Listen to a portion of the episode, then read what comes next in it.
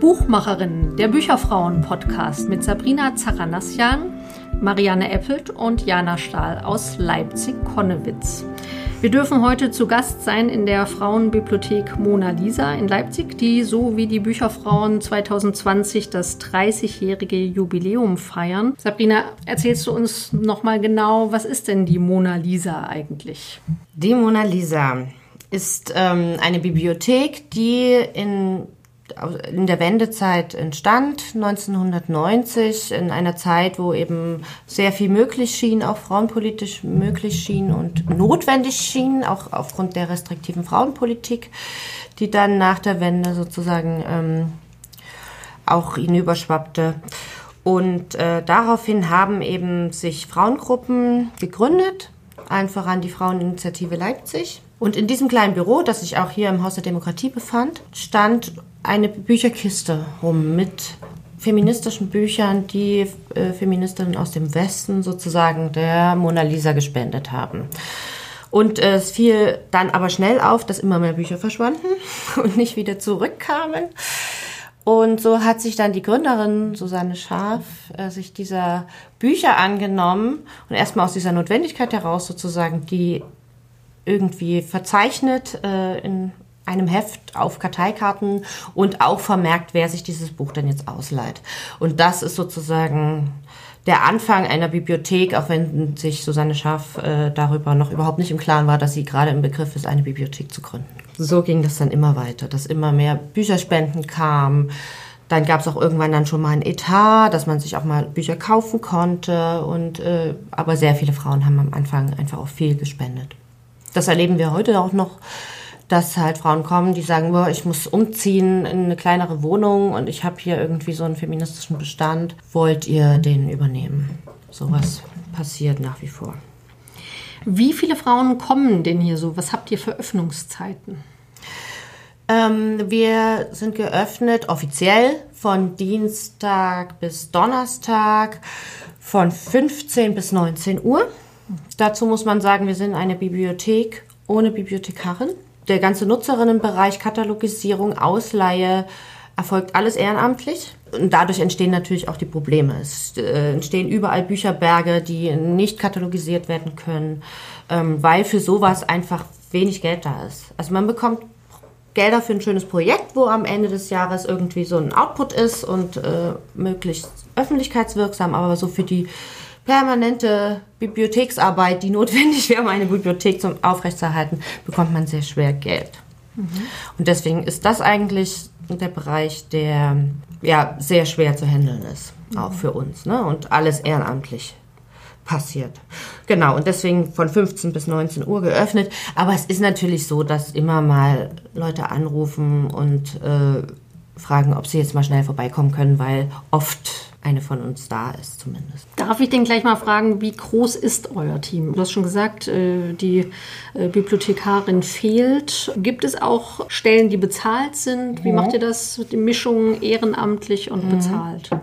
Also wir haben das alle ehrenamtlich übernommen, sozusagen, die Mona Lisa es pendelt sich immer so ein, so zwischen 12 und 13 Frauen, mhm. die das machen. Darunter ähm, ist eben eine Geschäftsführerin, die eben auch eine halbe Stelle hat von der Stadt finanziert, aber wo ich auch schon vorher sagte, dass die institutionelle Förderung dafür auch nicht ausreicht. Und ansonsten haben wir bisher auch immer noch so eine Bundesfreiwilligendienststelle gehabt, die so ein bisschen die Geschäftsführung unterstützte und vielleicht auch mal Zeit hatte, um ein Buch zu katalogisieren. Im Moment haben wir zu der Geschäftsführung noch drei Projektstellen. Das ist ähm, zum einen eben meine Kollegin und ich, äh, die sich jetzt eben mit der DDR-Frauenpolitik befassen und den, den DDR-Zeitschriften, wie sie eben diese Frauenpolitik bewerten. Ähm, eine andere Kollegin von uns hat jetzt ein Projekt, das wird gefördert von der Landesdirektion Sachsen und vom Referat für Gleichstellung. Da versucht sie jetzt sich ähm, im sächsischen Land sozusagen zu vernetzen und äh, dort in, im ländlichen Raum eben auch so feministische Vorträge zu organisieren, zusammen mit den Institutionen, die es da vor Ort gibt. Und da geht es eben um, ja, um Sexismus im Alltag, Gleichstellung und so. Und da hat sie jetzt schon ein paar Institutionen gefunden, die dann sozusagen zusammen mit uns diese Veranstaltungen durchführen. Das ist es im Wesentlichen. Also wir sind hier sozusagen zu viert gerade angestellt. Das wechselt jedes Jahr immer, je nachdem, wie viele Projektstellen wir haben. Und die restlichen Mitglieder sind rein ehrenamtlich. Seit wann bist du denn schon im Team der Mona Lisa und äh, warum genau? Wie hat das angefangen bei dir? Ich bin seit 2014 in der Mona Lisa. Tatsächlich war ich schon mal als junge Frau hier 2004 und habe ein Praktikum gemacht. Weil ich nämlich immer in den Bibliotheksbereich wollte, das mir aber dann doch nicht äh, gelungen ist. Und über Umwege bin ich dann wieder hier gelandet und mache jetzt endlich den Job, den ich immer haben wollte. Daher kannte ich die Mona Lisa. Ich kannte auch Susanne Schaf oder kennt sie sehr gut und wir sind befreundet, seitdem ich hier mal Praktikum gemacht habe. Und sie hat ja dann eben irgendwann aufgehört und es kamen neue Geschäftsführerinnen. Und da ist es dann eben passiert, dass 2013 der Verein Insolvenz, in Insolvenz gegangen ist und ähm, es drohte natürlich die komplette Schließung der Bibliothek. Und dann hat sich eine der ehemaligen Vorstandsfrauen wieder hochgerappelt und hat äh, versucht, ein Team zu finden, die jetzt diese Bibliothek retten. Und das war dann eben 2013, 2014, wo sozusagen eigentlich uns das alles nicht mehr gehörte. Die Bücher waren Insolvenzmasse. Es wurde ja natürlich auch irgendwie dann die ganze Zeit keine Miete hier mehr gezahlt. Ja, es gab sehr viele Schulden, die, ähm, wie ich schon sagte, diese Sozialarbeiterinnen, die die Mädchenarbeit hier gemacht haben, wurden gekündigt. Und es war völlig unklar, wie es mit der Mona Lisa weitergeht. Dann haben wir ganz zaghaft 2014 dann wieder die ersten Anträge bei der Stadt gestellt mit einem neuen Verein. Das ist der Lotta e.V. Dieser Verein beherbergt neben der Mona Lisa auch noch die feministische Zeitschrift Outside the Box, die aus Leipzig kommt. Wir sind sozusagen beide unter dem Dach dieses Vereins. Und da gibt es auch personelle Überschneidungen und ähm, wir stehen uns inhaltlich sehr nah. Als 1997 die Susanne Scharf ähm, Bücherfrau des Jahres mhm. wurde, da hm, habt ihr ja schon sieben Jahre bestanden und da war, glaube ich, auch so ein krisenbehaftetes Jahr. Was, mhm. was war damals das Problem? Mhm. Naja, also das waren halt die 90er Jahre, ne? Also sie waren geprägt von, von Sozialkürzungen und ähm, Arbeitslosigkeit.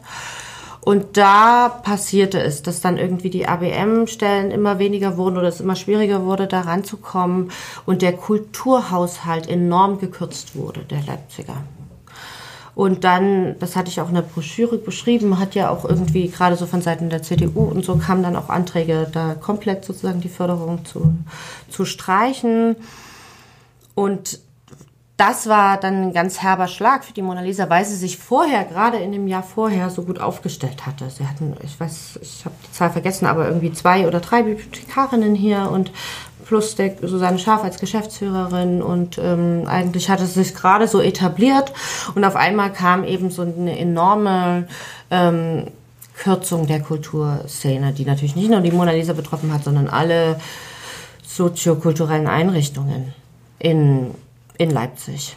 Und dann begann eben dieser große Kampf beim, ja, beim Stadtrat und ähm, bei den ganzen Politikern und Politikerinnen, die dann eben angeschrieben wurden. Es gab ja auch so Protestaktionen, Demos zu dieser Zeit und so weiter. Und das hat ähm, aber nur zum Teil gefruchtet. Also die Mona Lisa konnte sich dann wieder so weit aufstellen, dass die Geschäftsführerin und noch eine Bibliothekarinnenstelle irgendwie äh, möglich waren. Aber der Rest war erstmal wieder ähm, musste wieder eingemottet werden. Also auch wirklich die, die Mädchenarbeit stand äh, auf der Kippe. Auch da wurde das, äh, der Etat irgendwie um die Hälfte gestrichen vom Jugendamt.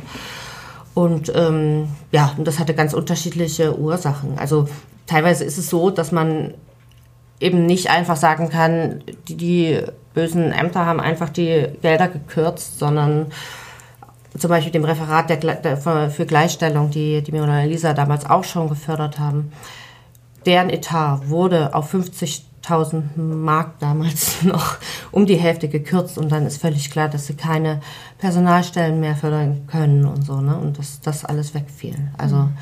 das ist noch weiter oben angesiedelt und man muss dann halt wirklich gucken, dass, dass es oder sehen, dass es offenbar von der Politik zu dieser Zeit irgendwie nicht gewollt war und ähm, auch die ganze Verwaltungsebene sozusagen denen zum Teil die Hände gebunden waren und diese Projekte weiter zu fördern.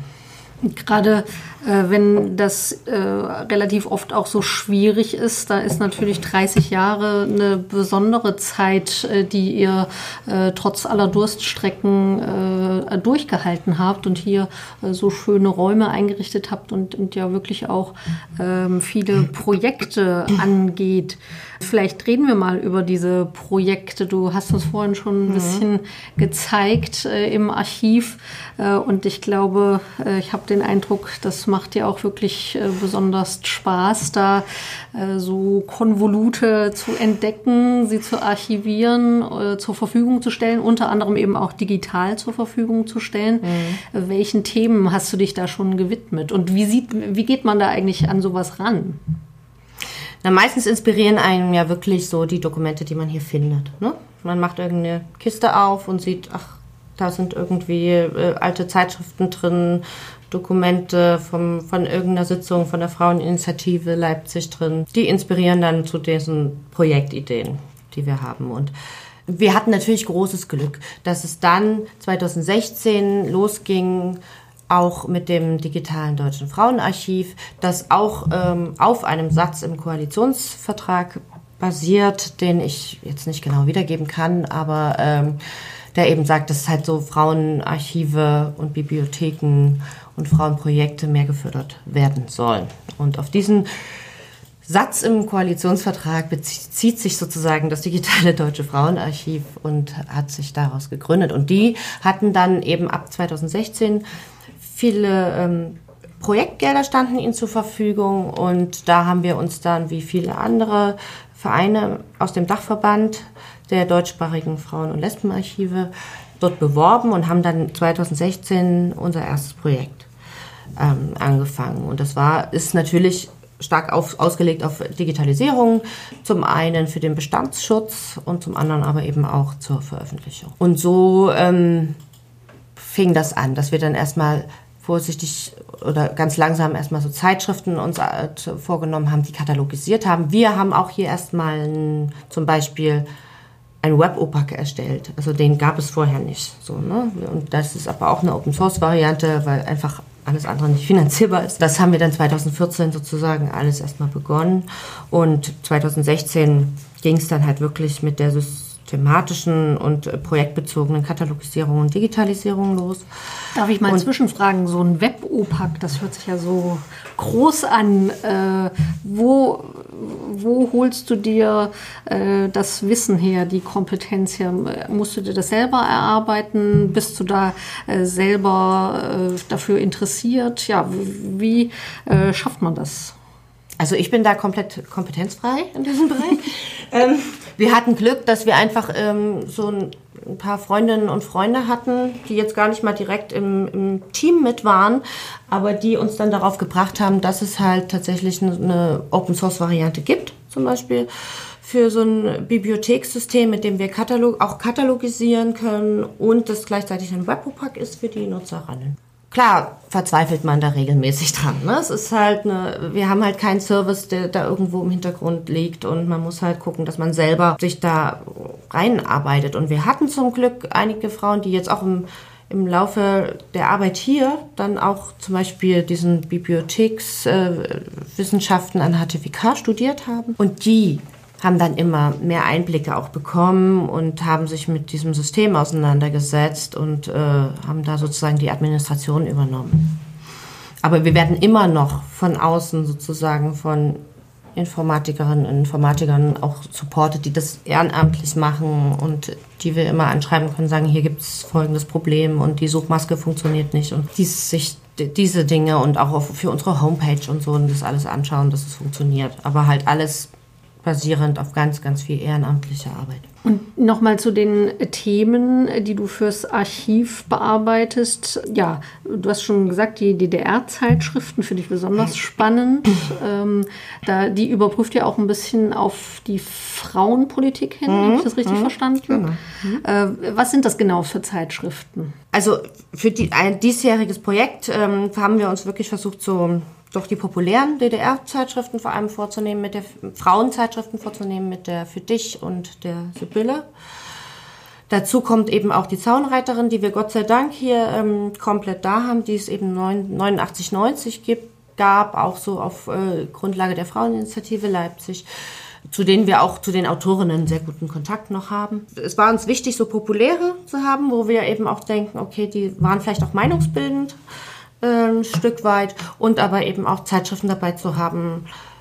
Und man weiß, sie hatten so einen sehr kritischen Abstand zur, zur DDR-Politik und inwieweit war eben Kritik auch möglich, aber auch von den populären Zeitschriften. Wie war da es möglich, Kritik zu üben an, an der Politik in der DDR? Und das ist sozusagen das, was wir gerade untersuchen.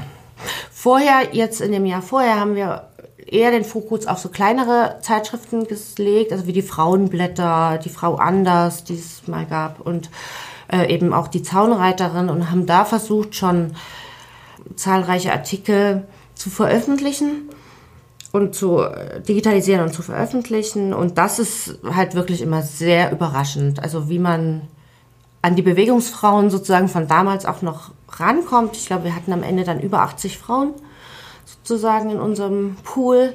Und die aller, allermeisten waren voller Begeisterung dabei und äh, waren teilweise auch verwundert und überrascht, warum uns junge Frauen denn das jetzt interessiert, was sie da damals in den Jahren gemacht haben. Ähm, ja, aber die meisten finden, also sind wirklich sehr begeistert dabei und geben uns dann auch gerne sozusagen die Veröffentlichungsrechte. Hm. Das.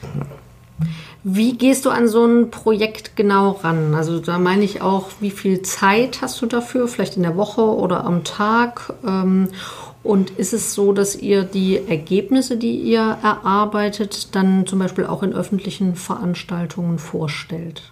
Das ist ähm, fast immer so, dass wir zum Schluss eine Abschlussveranstaltung machen, wo wir gerne, also vor zwei Jahren zum Beispiel hatten wir tatsächlich mit Susanne Schaf und noch zwei so Zeitzeuginnen aus dieser Zeit da wo wir ähm, eben so ein bisschen über die Zeit in der Fraueninitiative Leipzig gesprochen haben und äh, diese ganzen Querelen während der Wiedervereinigung und wie sich da eben so eine Frauenbewegung etablierte. Wir bemühen uns auch immer, und ich glaube, das ist da auch passiert, die, ähm, die Veranstaltungen äh, aufzunehmen und laden die auch in einer Cloud hoch, ähm, wo man sie sich anhören kann. Jetzt fange ich an zu schwimmen, weil ich gerade nicht weiß, wie dieses Portal heißt, aber das bekommen wir raus. Das können wir auch gerne einfach äh, nachreichen ja. und in die Show Notes packen, mhm. weil das mhm. finde ich ziemlich spannend, äh, wenn äh, sich jetzt jemand dafür interessiert und äh, da einfach auch nachher nochmal nachschauen will. Ich habe heute im genau. Zug vorhin auch ein nettes kleines YouTube-Video über eure Bibliothek äh, gesehen. Das hat mir auch ganz gut gefallen. Das werden wir natürlich auch auf der Webseite was. Okay, es passieren ja offenbar Dinge, die ich äh, nicht immer mitbekomme. Ein YouTube-Video. Ja. Also ein Video, das bei YouTube, YouTube läuft, genau. Okay, da muss ich mal meine jüngeren Kolleginnen fragen. Ich glaube, die machen die ganzen Sachen in den sozialen Medien und auf Instagram und so. Das ja. heißt, man kann euch da auf jeden Fall auch finden. Ah ja, dann. Also frage ich dich, ob, ob das ob ihr da zu finden seid. Also in den sozialen Medien auf alle ja. Fälle. Ne? Und da okay. haben wir auch ähm, äh, große Resonanz und viele Abonnentinnen und so. Und äh, unsere, unsere ganzen Veranstaltungen bewerben wir da. Auch noch mit analogen Flyern, aber vor allem eben über die sozialen Medien.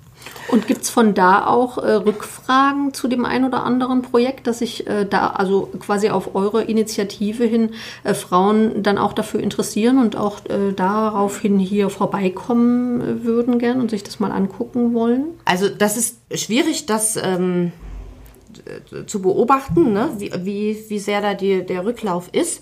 Also wir bekommen dann, wenn wir irgendwie solche Projekte äh, am Ende des Jahres sozusagen ähm, vorstellen, kommen natürlich Kommentare wie sehr gute Arbeit und das war so wichtig. Dadurch, dass wir natürlich aber einen Web-OPAC haben, all, sehr viele Dinge digitalisiert haben, äh, greifen natürlich vielleicht viele Nutzerinnen und Nutzer darauf zu ohne dass man es merkt. Ne? Mhm.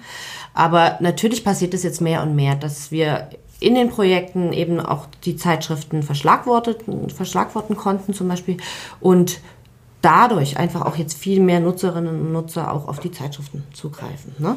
Also so einen Effekt kann man schon sehen, aber gerade was so natürlich so digital veröffentlichte Sachen angeht, ist immer schwierig nachzuvollziehen, was die Nutzerinnen und Nutzer jetzt besonders interessiert. Gibt es denn Nutzerinnen, die sagen, ähm, ich interessiere mich für ein bestimmtes Thema, möchte zu dem arbeiten und ich finde die Materialien eigentlich nur bei euch? Sie gibt es, also das ist, das ist auch die Mehrheit, dass eben Frauen kommen, Schülerinnen, Studentinnen kommen, die halt ein spezielles äh, frauenpolitisches, feministisches Thema haben und unsere äh, ehrenamtlichen Bibliothekarinnen sozusagen versuchen dann gemeinsam mit ihnen entweder das Regal zu durchforsten oder halt erstmal in unserem äh, Webpack zu suchen. Und die sind dann bemüht, sozusagen wirklich den Nutzerinnen und Nutzern äh, da was zusammenzustellen. Also das, das machen wir auf alle Fälle. Und mai, oft ist es so, dass Frauen halt wirklich mit einer ganz bestimmten Fragestellung reinkommen. Ne? Und dann passiert es auch oft, wenn wir gemeinsam hier sind, dass wir uns so gegenseitig fragen, du hattest doch da neulich was und hast doch mal davon erzählt und weißt du da nicht noch? Und äh, so kommt dann oft das zustande. Ne? Und also ich glaube, was der Gewinn ist, ist auch, dass es nach ähm, Sachgebieten sortiert ist. Und wenn man dann einmal vor dem Regal steht und weil man irgendwie in unserem Webopack ein Buch gefunden hat und einfach mal rechts und links schaut, dann doch noch fünf weitere Bücher findet, die vielleicht auch zum Thema passen. Ich glaube, das ist so ein Gewinn. Und natürlich die alten Zeitschriften, an die man vielleicht nicht mehr so ohne weiteres reinkommt. Und vor allem eben von wo ich vorhin schon von sprach, von diesen Archivmaterialien, den grauen Materialien, die unveröffentlichte Dokumente beherbergen das kann man sich dann eben auch wirklich bloß hier und bloß vor Ort anschauen. Bevor wir jetzt vielleicht mal auf die Bedeutung ähm, der Digitalisierung hier in der Bibliothek kommen, würde es mich noch mal interessieren, dieser Wechsel, den ihr, ich glaube 2013 mhm. hattest du gesagt, äh, hattet, war das auch ein Generationenwechsel? Habt ihr euch danach hier ganz anders aufgestellt? Oder sind dann auch andere Dinge wichtiger geworden hier im Alltag? Ja, also personell war es wirklich ein kompletter Wechsel. So, ne? Wir sind nach wie vor, wie gesagt, mit einigen freundschaftlich verbunden, die vorher hier irgendwie auch gearbeitet haben. Was ich auch so ein bisschen in der Broschüre anspreche, war vorher auch noch immer so ein bisschen der Anspruch, ähm, wir sammeln alles, was Frauen interessiert. Ne? Und wir versuchen diesen politischen Fokus, den, den die Mona Lisa immer hatte, aber den vor allem noch zu stärken. So, ne? Und da unseren Schwerpunkt drauf zu setzen. Also da hat inhaltlich schon einiges stattgefunden. Das sieht man, glaube ich, auch so ein bisschen an den Veranstaltungen, wenn man die vielleicht mit den 90er Jahren vergleicht, dass es wirklich so ähm, tagesaktuelle oder, oder sehr politische Themen ausschließlich sind. Ne? wo dann vielleicht in den 90ern oder so es auch noch Veranstaltungen von einer Kunsthistorikerin zu Ästhetik gab, Sowas ist halt jetzt äh, sozusagen weniger geworden und dafür ist aber halt so diese politische Schlagkraft der Veranstaltungen stärker geworden von der Tendenz. Ne? Ich will überhaupt nicht sagen, dass es nicht auch wirklich politisch wichtige Veranstaltungen in den 90ern stattfanden. Die gab es natürlich, also gerade so im Bereich Gewalt gegen Frauen, Vergewaltigung, da war die Mona Lisa einfach auch Vorreiterin, dieses Thema sozusagen zu skandalisieren. Aber es fanden viele andere Veranstaltungen statt, die so bei uns vielleicht heute nicht mehr stattfinden würden. Jetzt hat die Kollegin das Thema Digitalisierung auf die Agenda gesetzt. Mhm. Du hast ja schon ganz viel davon erzählt. Ähm, es hat, scheint so zu sein, dass es hier ein analoges Leben der Bibliothek gibt und ein digitales. ähm, ähm, ich habe auch die, die Mona Lisa erst digital entdeckt und mhm. dann war ich im Sommer letztes Jahr mal hier und war so ein bisschen auch geflasht, weil es ja ein sehr schöner Raum ist und ich so einen ganz konzentrierten Fokus und wenig Zeit hatte und dann stand ich hier und dachte, oh, verdammt, eigentlich will, ich jetzt mich hier auf das Sofa setzen und bleiben. Aber ich musste dann wieder weg und habe mich dann immer gefreut, was ich alles im Webopak finde. Jetzt waren wir vorher in diesem tollen Raum voller Kisten. Es, ich habe sie nur fotografiert. Ich wollte eigentlich jeder anfingern. Ähm, du darfst das tun. Ist das Ziel, die alle gesamt zu digitalisieren? Wie fängt man so ein Riesenprojekt an? Weil es ist ja Papier hm. noch. Ja, also das ist schwierig, weil man natürlich für jedes so ein Digitalisierungsprojekt ähm, Geld braucht, sehr viel Geld braucht. Und äh, wir das immer unter sozusagen einem bestimmten Fokus, ein bestimmtes Thema setzen müssen. Wir können nicht sagen, ja, wir beantragen jetzt mal Gelder, oder ist es schwer, ähm, um jetzt mal die gesamte ähm, graue Literatur zu digitalisieren. So, einfach für den Bestandsschutz zum Beispiel. Ne? Das ist schwer. Es ist oft eben so ein inhaltliches Projekt dran gebunden. Und das ist der Grund, warum diese unveröffentlichten Archivarien eher so punktuell digitalisiert sind. Ne? Je nach Thema, das wir gerade bearbeitet haben und diese Kisten sozusagen relevant wurden, die haben wir dann digitalisiert. Und dem ging beim ersten Mal natürlich auch ein langer Prozess voraus, um einen geeigneten, äh, eine geeignete Firma zu finden, die für uns das digitalisiert. Wir hatten halt wie gesagt, also die wenigsten von uns kamen aus dem Bibliotheksbereich, waren alles irgendwie Feministinnen und Geisteswissenschaftlerinnen, aber eben irgendwie äh, wenige kamen aus dem Bi Bibliotheksbereich und wir mussten uns das alles erstmal aneignen. So, das ne? heißt, ihr habt auch nicht die technische Ausstattung, um das hier zu machen, sondern ihr müsst das mm. rausgeben. Ja, aber das, glaube ich, machen selbst auch größere Bibliotheken als, mm. als wir, weil das einfach ein zu großer technischer Aufwand ist und äh, Kompetenzen bedarf, die die wenigsten haben. Noch dazu, weil man sich dann halt wirklich ähm, digital Digitalisierungsmaschinen anschaffen müsste, die also kein Budget rechtfertigt sozusagen. Ne? Das machen fast äh, kein niemand und es auch, wird auch nicht angestrebt, das selber zu machen. Dort ist dann klar, wir haben äh, diese und jene Kriterien auch erarbeitet zusammen mit dem digitalen deutschen Frauenarchiv. Von denen haben wir sozusagen die Kriterien bekommen, wie das veröffentlicht werden kann mit Texterkennung und in welchen Formaten das abgelegt werden muss. Es ist halt tatsächlich eine äh, ganze Wissenschaft und das können nur solche Firmen sozusagen gewährleisten. Genau, und wir geben das dann auch außer Haus und lassen das dann jetzt immer so für jedes Projekt, je nachdem, wie viel Etat dann auch für die Digitalisierung vorgesehen ist, von denen dann digitalisieren.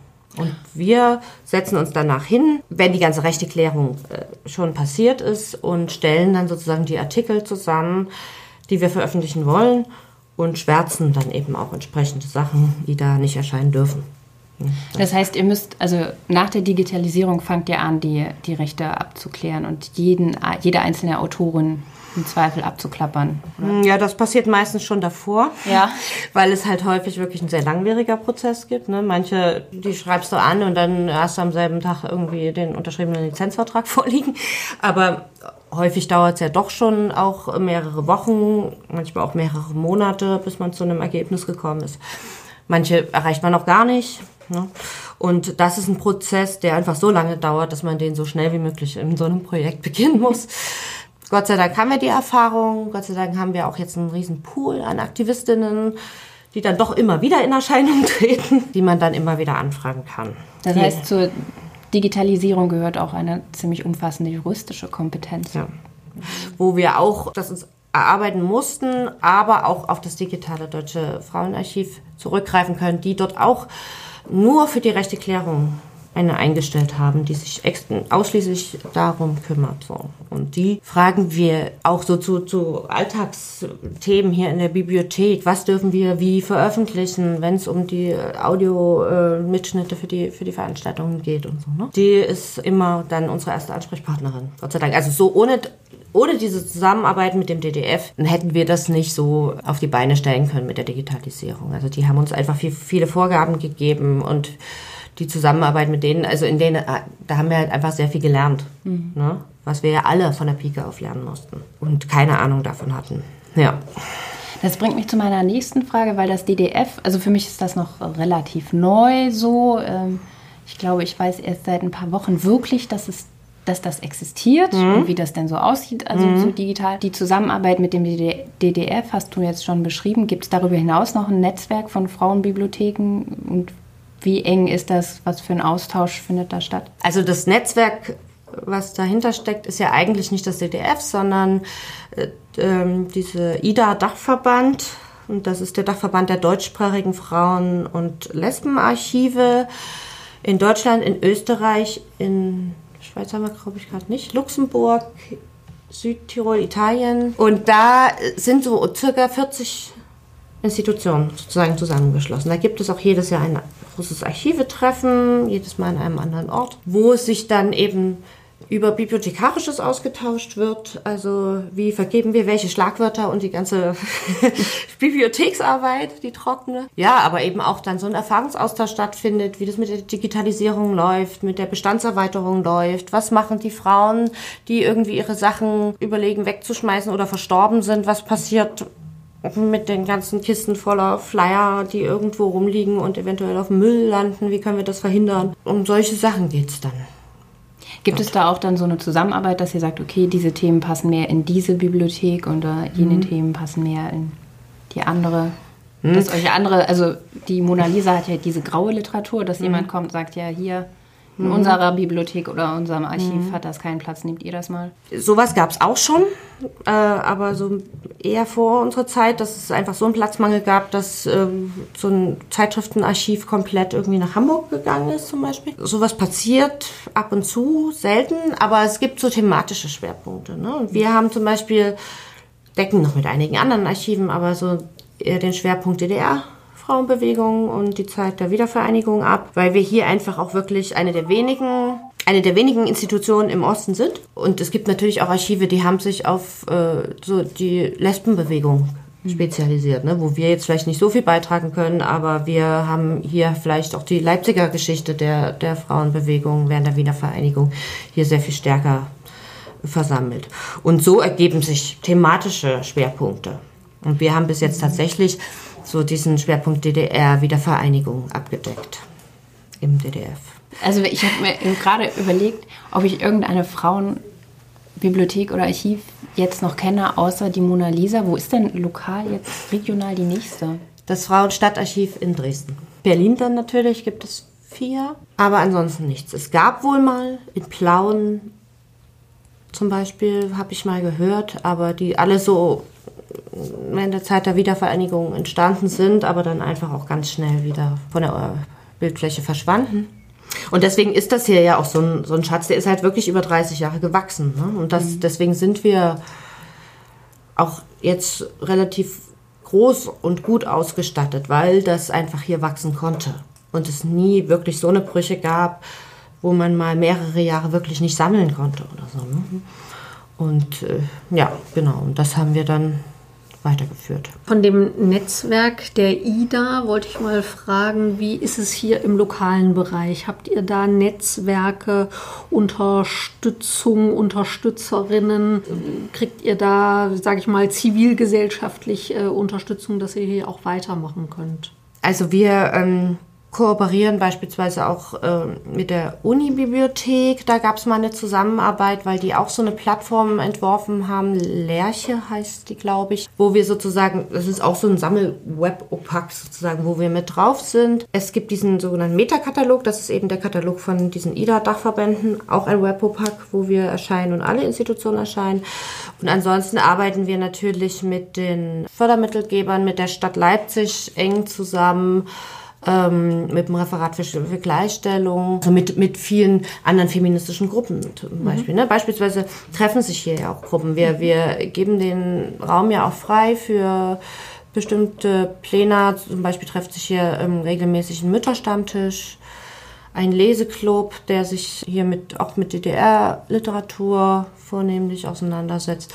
Und so ähm, die Outside the Box trifft sich häufig hier, die Zeitschrift. Genau, also wir arbeiten hier schon lokal viel mit anderen feministischen und linken Gruppen zusammen, was auch zum Beispiel so eine Veranstaltungsplanung angeht. Ne? Wenn Frau Händel kommt, dann haben wir da schon auch mit der Uni zusammengearbeitet und uns dort einen Raum genommen, weil das hier einfach nicht ausreichen würde. So für die Veranstaltungen arbeiten wir viel mit, mit anderen Gruppen und Institutionen auch zusammen. Bevor wir vielleicht nochmal zum mhm. Deutschen Frauenarchiv dann zurückkommen, für mich und die anderen Hörerinnen und Hörer, äh, die es vielleicht auch nicht wissen, sag doch nochmal genau, was ist die graue Literatur? Graue Literatur musste ich auch erst lernen. Ich bin ja nicht, ich bin ja keine Bibliothekarin. Sind halt Archivmaterialien, das bedeutet so Dokumente wie Flyer, Broschüren, Flugblätter, die es äh, vielleicht ein paar Mal gab und die mal irgendwo rumlagen, aber man wahrscheinlich an so einen Flyer von 1993 jetzt nur noch schwer rankommt.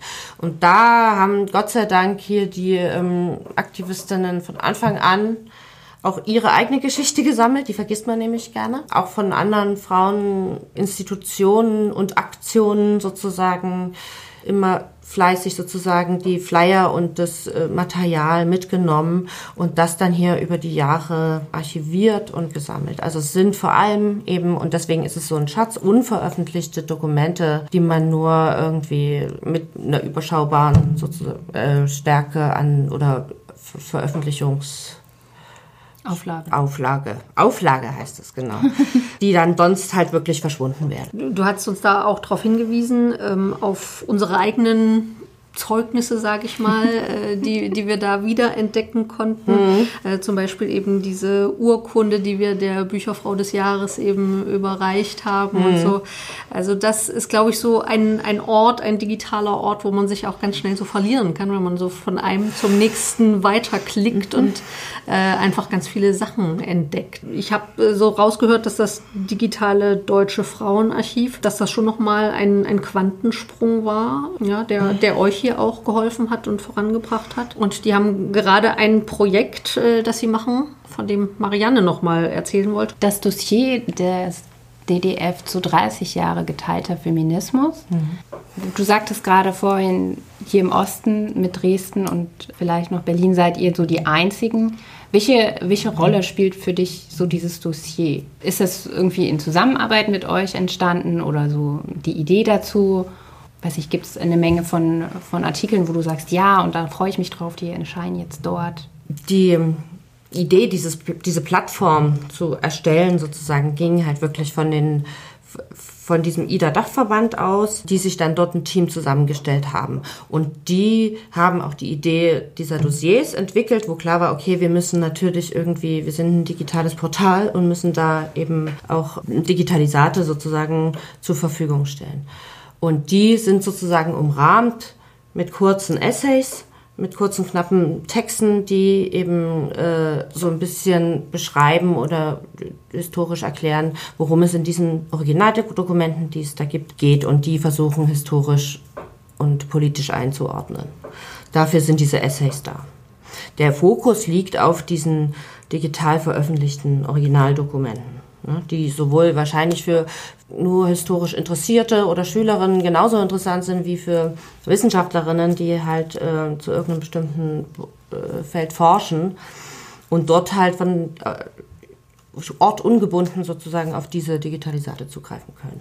Diese Idee, dieses Portal zu entwickeln, also da hat die Politik viel zu tun mit und da hat eben auch das in Zusammenarbeit mit diesem Dachverband ist das entstanden. So und die und dann hat der Dachverband gesagt, hör zu, wir haben Projektgelder zur Verfügung, äh, wir haben diese und jene inhaltlichen Schwerpunkte und bitte schreibt Projektanträge. Und äh, sie haben dann sozusagen ein, ein Verfahren entwickelt, wie sie auswählen, welche sie annehmen und welche zurückgestellt werden oder so. Ne? Und so ist das gelaufen mit dem DDF. Ich äh, habe da schon so ein bisschen reingeluschert mhm. und es gibt auch drei oder vier Artikel schon, äh, wo Leipzig und die Leipziger Frauenbewegung eben eine zentrale Rolle spielt. Mhm. Das war so der nächste weiße Fleck auf meiner äh, Landkarte. So mhm. ein Ergebnis war das. Es gibt ja von, von äh, euch auch ein paar Digitalisate da und auch äh, Essays schon dazu. Kann man sich, also würdest du irgendwas äh, besonders empfehlen wollen oder kannst du schon einen äh, Ausblick geben, was demnächst da äh, veröffentlicht wird? Also demnächst werden hoffentlich die Essays veröffentlicht von meinen Kolleginnen, die sich eben mit den Arbeitskämpfen der ähm, Erzieherinnen äh, zur Wendezeit auseinandergesetzt haben, die leider noch nicht online sind. Online ist wie gesagt schon das Dossier von meiner Kollegin, die ähm, so zur Erwerbsarbeit in den 90er Jahren 89, 90 und Frauenarbeitslosigkeit geschrieben hat. Dann wird hoffentlich auch bald, also Sie haben uns so zugesichert im April, äh, der gekürzte Essay erscheint zu der Mona Lisa-Geschichte mit allen äh, Digitalisaten, die wir für dieses Projekt sozusagen ähm, veröffentlichen konnten. Da ist der Text dann sozusagen gerahmt mit diesen ganzen Digitalisaten, die man sich jetzt allerdings aber auch schon auf diesem Web-Opak des Dachverbandes anschauen kann, diesem Metakatalog und kann, muss man einfach Mona Lisa Archiv eingeben und dann kriegt man da ähm, eben die ganzen Digitalisate angezeigt und es sind mittlerweile, die wir jetzt schon seit 2017 sozusagen da hochgestellt haben, über 200 Digitalisate, die wir da veröffentlicht haben.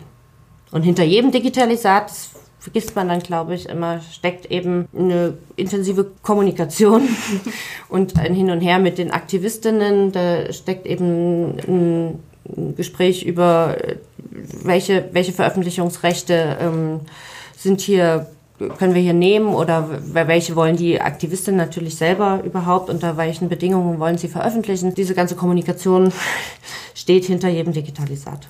Das ist schon ganz schön viel.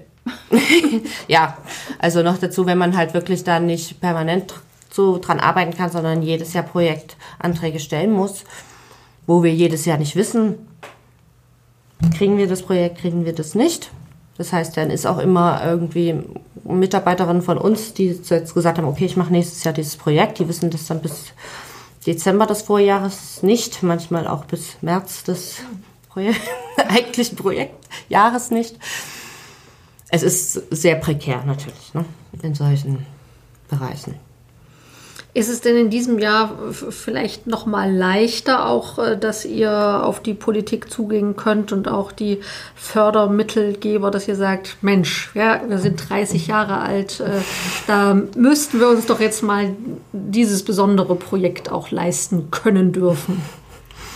Na, ich glaube, mit unserem Alter, das würde sie, glaube ich, nicht so beeindrucken. Also das haben wir ja auch gemerkt, als die Mona Lisa insolvent war und wir dann die ersten Anträge wieder gestellt haben, die erstmal abgelehnt wurden von der Stadt, wo wir gemerkt haben, okay, also offenbar, weiß ich nicht, sind sie auch froh, wieder ein Projekt mal aus der institutionellen Förderung rauszuhaben, das ja auch immer sehr auf Kante genäht ist natürlich wir sind dann Gott sei Dank mit viel politischem Kampf da wieder reingekommen. So, ne? Also ich glaube, mit Alter können wir da nicht argumentieren. Nur okay. mit Inhalten. Und ich glaube, was jetzt gerade, also der traurige Anlass, der uns sozusagen hilft, ist halt tatsächlich, dass ähm, Verwaltung und Politik merkt, dass sie hinsichtlich ähm, Demokratisierung hier doch vielleicht einiges äh, schiefgelaufen ist, gerade in Sachsen und da jetzt doch offenbar einige Gelder frei werden, um solche Projekte zum Beispiel zu machen, wie sie meine Kollegin macht, ne? die halt in die ländlichen Räume fährt und versucht dort halt junge, linke Aktivistinnen auch zu supporten und dort so ein bisschen Inhalte reinzubringen und mit denen zu diskutieren und Strukturen aufzubauen. Und für solche Projekte haben wir das Gefühl, werden gerade Gelder frei. Mhm. Gibt es denn was, was, was ihr euch in diesem Jahr äh, gerne selbst schenken würdet, wo ihr vielleicht einfach äh, auch gerne Unterstützung hättet? Naja, also ein riesiges Geschenk wäre eine Bibliothekarinnenstelle. wo, das wäre wirklich was, wo ich sage, okay, das steht uns zu. Also es ist ein Unding, dass wir hier eine Bibliothek leiten ohne Bibliothekarin. Das geht eigentlich nicht. Ne? Das geht nur mit Selbstausbeutung. Also kann und man ja eigentlich nur an die äh, Stadt Leipzig, ich mache das jetzt einfach mal mhm. als Auswärtige, kann man ja nur an die Stadt Leipzig äh, appellieren, dass sie einfach realisieren sollten, was sie hier für einen Schatz haben mhm. äh, und den auch weiter fördern sollten. Mhm. Ich würde da auf jeden Fall äh, gerne anknüpfen, vielleicht auch äh, an das, was wir 1997 äh, da schon vielleicht für Verbindungen hatten mhm. und ähm, dass wir vielleicht äh, bei euch jetzt auch noch mal genauer mit gucken, was sind das für Themen, die ihr bearbeitet und dass wir die vielleicht auch mit ein bisschen in den äh, Fokus der Bücherfrauen bekommen können. Was ich glaube ich einfach nochmal betonen will, ist es nach wie vor irgendwie so ein Wunder für mich, dass sich die Bibliothek wieder so etabliert hat, dass äh, sie Nutzerinnen zieht. Also wir führen da irgendwie auch so ähm, Statistiken darüber, also und merken, wie es eben stetig mehr wird, wie wir immer bekannter werden. Ich glaube, über unsere Veranstaltungen haben wir auch noch nicht so viel gesprochen. Wir machen so ungefähr 20 Veranstaltungen im Jahr zu den unterschiedlichsten feministischen Themen, sei es nun irgendwie Prostitution oder ähm, jetzt gerade machen wir auch eine Reihe zu Frauenhass äh, und Antifeminismus in der rechten Szene. Genau, und haben hier immer zahlreiche Veranstaltungen, die auch wirklich sehr gut besucht sind. Also wir haben das Gefühl, dass wir gar nicht mehr viel werben müssen, weil Leute eben einfach aufmerksam auf uns geworden sind und wir regelmäßig hier ähm, stehen und die Tür vorne zumachen müssen, weil einfach keiner mehr reinpasst. Da, gerade durch diese Veranstaltung, ist, glaube ich, unser Bekanntheitsgrad enorm gestiegen. Ähm, ich glaube, dass das Publikum sehr viel jünger geworden, oder jünger geworden ist zumindest, als es äh, früher war. Und das, das spiegelt sich halt auch in den Themen der Veranstaltungen wieder. Ja, also das ist, glaube ich, was, wo wir am Anfang so eine Anlaufzeit brauchten, aber jetzt sind diese Veranstaltungen wie so ein Selbstläufer geworden. So, dass teilweise dann auch gerade zur Buchmesse, ne, wir selber von den Verlagen angefragt werden, da wollt ihr nicht eine Lesung mit uns machen. Das wäre, glaube ich, ja, wirklich nochmal ein wichtiger Punkt, weil das einfach auch einer unserer drei Säulen sind, diese Veranstaltungen, über die wir einfach bekannt geworden sind und die uns ausmachen. Gut, dann würde ich sagen, vielen Dank für deine Zeit. Ja, gerne. Hat mich Vielen sehr Dank. gefreut und Dankeschön. Wenn ihr uns nach dieser Podcast-Folge schreiben wollt, dann tut dies gerne per E-Mail an podcast.bücherfrauen.de. Ihr erreicht uns aber natürlich auch auf Twitter, Bücherfrauen mit UE, ebenso auf Facebook. Vielen Dank fürs Zuhören und bis bald zur nächsten Folge Buchmacherinnen, dem Bücherfrauen-Podcast.